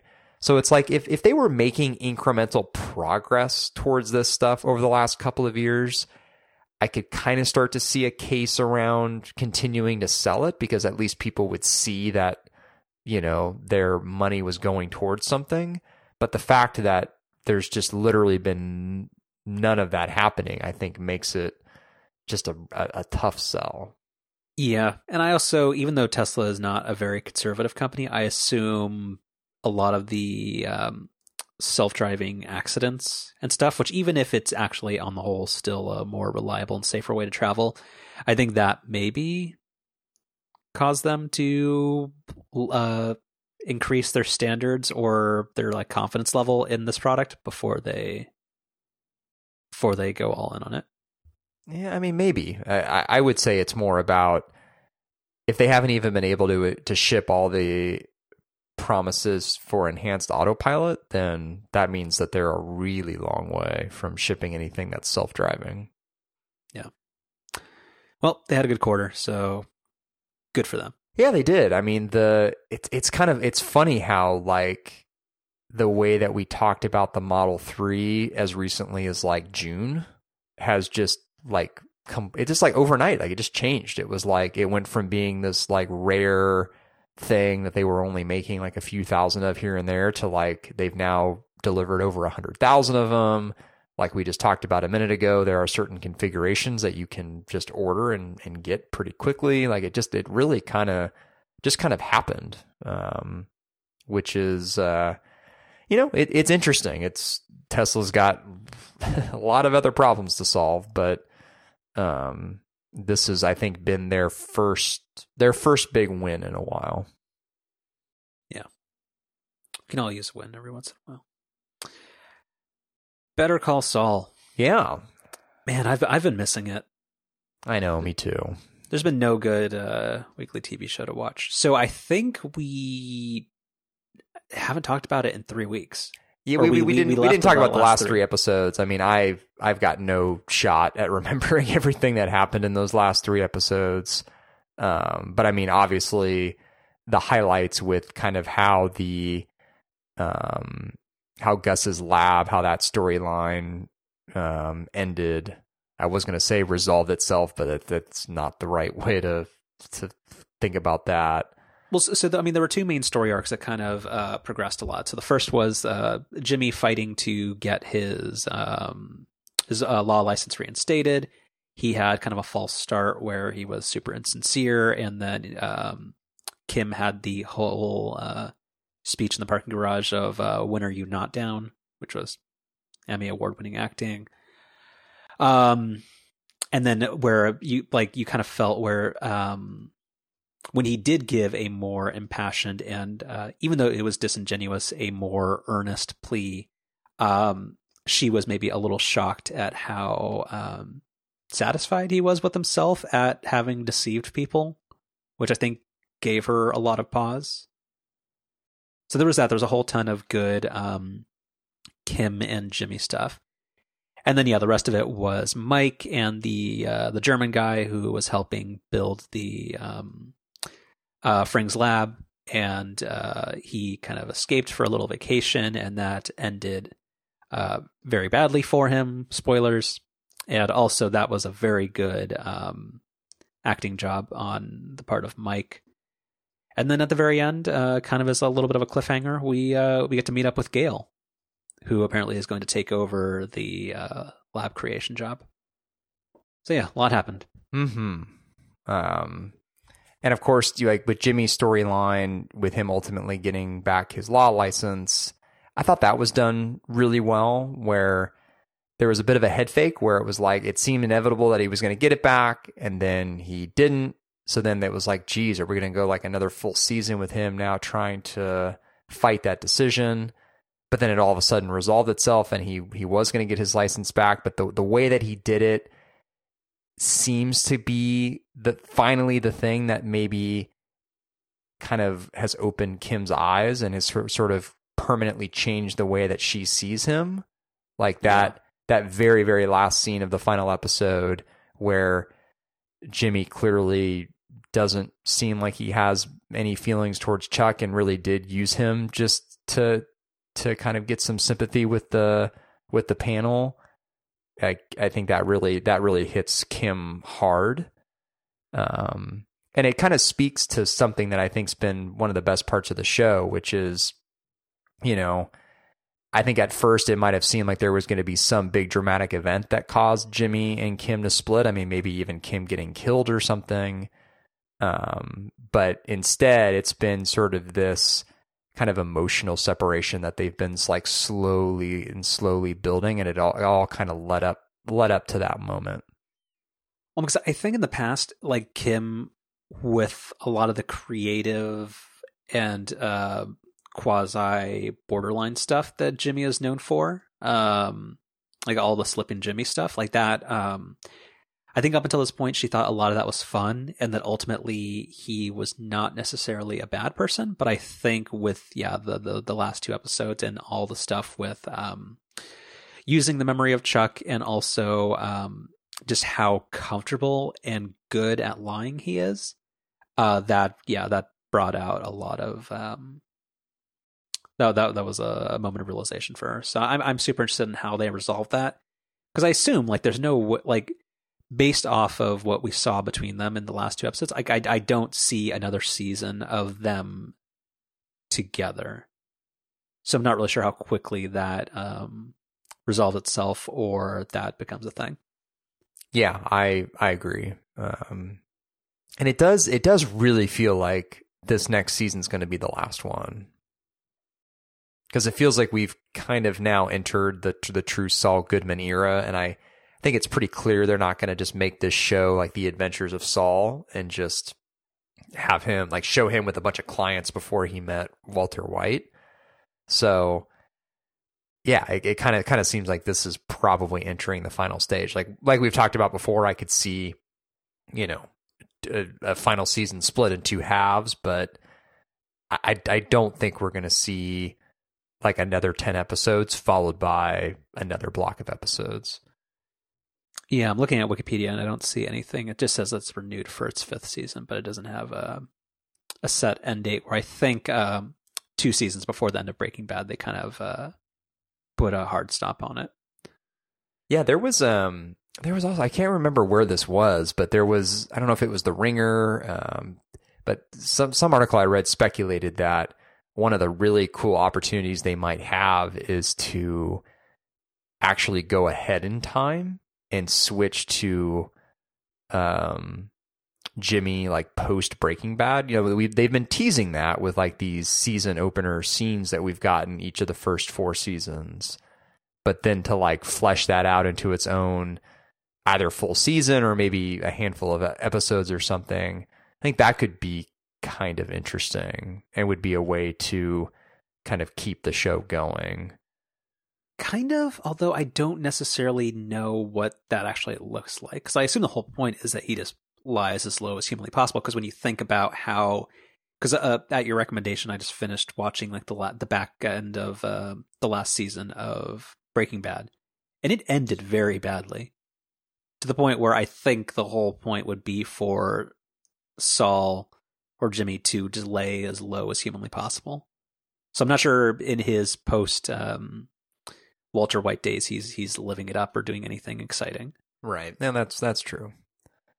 But also, I I don't know. I don't think we talked about this online or on the show. Uh, the there was a throwaway line on one of the episodes, the final episodes of Breaking Bad, where uh, Jimmy or sorry, that Saul says, um, "All I want to do is like just run a Cinnabon in Omaha or something like that," which is very on the nose or or very very good continuity. Yeah, no, I, I when I rewatched that episode, I, I noticed the same thing, and I thought that was that was pretty good. Yeah. Um, and I, I think I mentioned this to you. I, I, w- I forget what prompted me to do this. I think it was in one of the episode recaps that that brought up uh, the very first episode of Breaking Bad that Saul Goodman appeared in, and that episode is called Better Call Saul. Mm-hmm. So that, I thought that was pretty good. Yeah. All right. Well, um, most AMC shows it's like nine to twelve months before the next season, so it's gonna be a little bit. But yeah, it was um, yeah, super good season. Yeah, it really was. It, that it's a show, one of the rare shows that's gotten, I think, better each season. Yeah, yeah. Kim, a- exceptional character. Yeah, there actually there's been a lot of Emmy buzz for her, so I, I hope I hope that happens. Yeah, like I didn't know exactly what to think of her, or like, or how well her character would be used uh, when the show originally came out. But um, yeah, it, it, she's been like one of the best parts of the, the entire series. Yeah, agreed. All right, you want to do some chef's picks? I do. I it's it's funny. I I made this pick before kind of knowing what we were going to talk about on this episode, and it it's ended up being like the absolute perfect pick for a mix of a couple of topics that we've that we've gone through. Um, so this is a it's a super kind of specialized thing, um, but it's it's right in my wheelhouse, as you would say. Mm-hmm. Um, so one of the things that the Model Three does not have, and I just I just sent you a link for this, is uh, a wireless charger for your phone, which is becoming more common in vehicles. It has a, a fairly elegant charging system with this kind of specialized cable sorting system. But it's a little it was a little finicky to actually put your phone down and, and, get the you know cable to attach. And i've always thought like man it would be great if they just had this kind of same little pad that you can put your phone on but it was just a, a wireless charger. And this company nomad and a couple of others have come out with various options as well but nomads is kind of the cream of the crop right now um, this is a adapter that they have that replaces the little phone cradle in the Model 3 with a wireless charging pad. And it's it's really really well made, works exactly like you'd want it to. Um, and it's super super convenient just to pop your phone down on this as opposed to actually plugging it in. So again, super specialized thing and probably something the Model 3 just should have had to begin with, but um, the fact that it doesn't has created an opportunity for others to come in and make it, and, and Nomad I think's done a done a really nice job. So I, I got mine a couple weeks ago, and I've I've been been super happy with it. Cool. So real quick, so yeah, uh, interesting to hear that you already got yours, because on the page you linked me to, it actually says pre-order, which I guess is what they mean instead of being out of stock. They've been yeah they they they make them in batches. Uh huh. So I I actually ordered mine like I think like back at the beginning of September. Yeah. So, and I, I just got it a week or two ago. So this is pricey, one one thirty or one fifty on their regular price, but it looks nice. And also, looking at the product page, it's very cool that um, it fits in where you can actually close the little lid on top of it. Oh yeah, no, it it that's um, super neat. The, so the the pad is it, it is like a picture perfect replica of the uh, the one that comes with the Model 3. So all the functionality, including being able to close that little um, um, phone holding area, all of that remains the same. And so that that's what makes it nice. Is it's not some janky looking third party thing. Like I mean, for if you didn't know any better, you would just think this is the way that the car came. It's it's really sharp. Cool.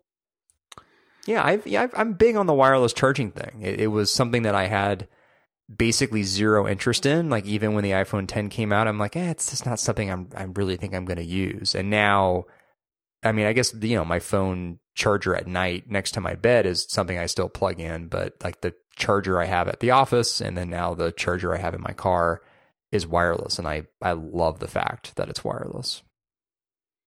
Yeah, like wireless charging, like even though it seems like a dumb novelty, one of the key things about it that's super nice is that you always know where your phone is. So like just having a spot where you're like, oh, I, I just walked into the house, I'm going to drop my phone here. Well, That and and in situations like at the office and in my car where I'm kind of frequently coming and going from the location where it's charging, just that little bit of less friction with being able to just Mhm. quickly put your phone down or picking it up without having to unplug or plug in a cable makes a huge difference.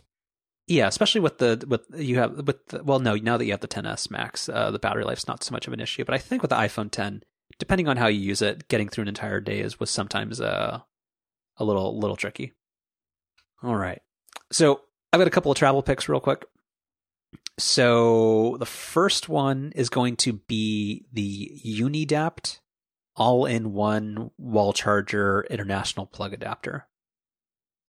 So I sent you a picture of this thing, but it's pretty cool in that it has four high-powered USB ports, one USB-C port, and works on every uh, voltage system with every plug.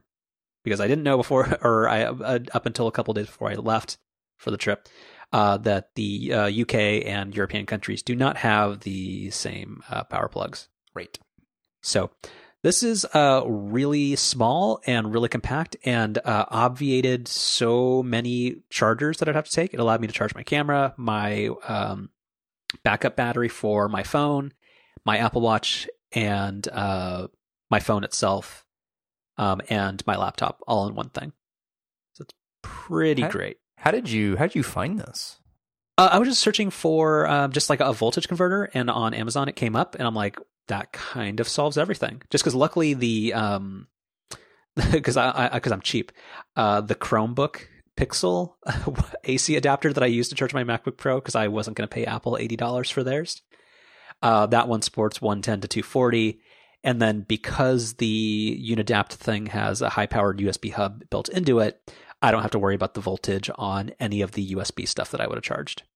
Yeah, I mean most most modern electronics, the adapters they come with, the voltage isn't really much of an issue. Mhm. Uh, it'll work across, you know, 110 to 240, but it's yeah, it's the having all the plugs in one little unit like this. That's pretty neat.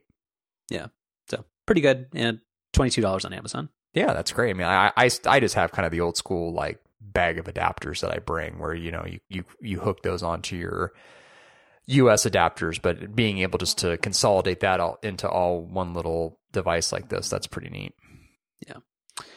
Uh, a couple other quick picks. Um, the camera that I bought, I was always really hopeful that Bluetooth, uh, that it has a feature where you can use Bluetooth to, um, to take the location data from your iOS or Android phone and embed that in photos. Uh, that is really unreliable and not very good. So there is an app that you can get on iOS that's very, very light on battery usage, and it's called uh, Geotag Photos, all one word and it um, will spit out a .gpx file that you can put into Lightroom, and it uh, allows you to retroactively geotag all your photos super easily. Uh, this particular app integrates with Dropbox and iCloud Drive, so there's no friction in having to upload a file or do any of that kind of stuff. So you can just tell Lightroom what folder those GPX files are. It automatically matches things up, and it gives you a geotag of all your photos. Wait, That's so how, cool. how does how does this work? So basically, it's just an app that you run on your phone, and you just say, "Okay, I'm going to go out shooting for the day." I just hit start, and just every third, you can you can choose interval, but I just choose every minute, and it just uh, does a little like tag of your location, and then once you're done for the day, it will automatically upload a .gpx file, which is kind of like you know like the people who like do like running and hiking. Like if you have like one of those Garmin watches or whatever, it will spit out like a a, thing just full of coordinates of where you were. Oh, So then it do just, that. then it matches the time. And then Lightroom, exactly, because the time matches up. And if, if you're in a different it. time zone, you can get a different time zone offset and just automatically geotags all your I, photos. I okay, the the time thing is what. Okay, I, got- I got it. Huh? Yeah. That, that's that's clever. So that's pretty good. Um, and then lastly, Google Maps uh, supporting offline mapping. is pretty great because that's ooh that's the one thing I forgot to talk about. Uh, in in the, in the UK, no no cell service in transit stations. That's really really not helpful. So, uh, that was not the case in France. Uh, Orange has everything covered, but uh, yeah, so offline maps with Google Maps is is is very very good. Yeah, that that's huge. I mean, especially like when you're up against any kind of like data caps and stuff, which is less of an issue now, and it probably wasn't really much of an issue with the way that you went about it. But with a couple of Europe trips ago, when I was I had just some you know puny allocation of data from AT and T, being able to download a bunch of maps ahead of time and not have to worry about that was a, a huge data saver when I was over there. Yeah, I think that's it. Glad to have you back. Yeah, thanks for people uh, bearing with us for a two week break, but you know, it was all worth it, wasn't it? I think so.